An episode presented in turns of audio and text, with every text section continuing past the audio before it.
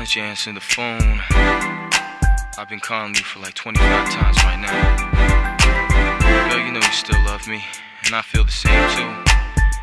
If you're not gonna answer the phone right now, listen to the song that I gotta tell you. Love ain't an accessory, no, it's necessary. It just don't cut like boss and secretary. You never see me look for hoes down with the clothes. And she can care less for the Christian Dior's.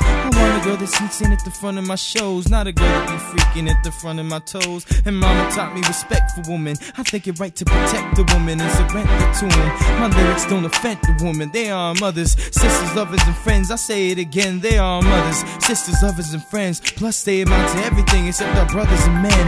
And love What's love? Love is sacred. Humble, selfless, careful, spacious, and patient. You ever see that geek with the flowers all anxious? Better he than a punk who claims to be gangster. Treat a woman with respect and passion. You.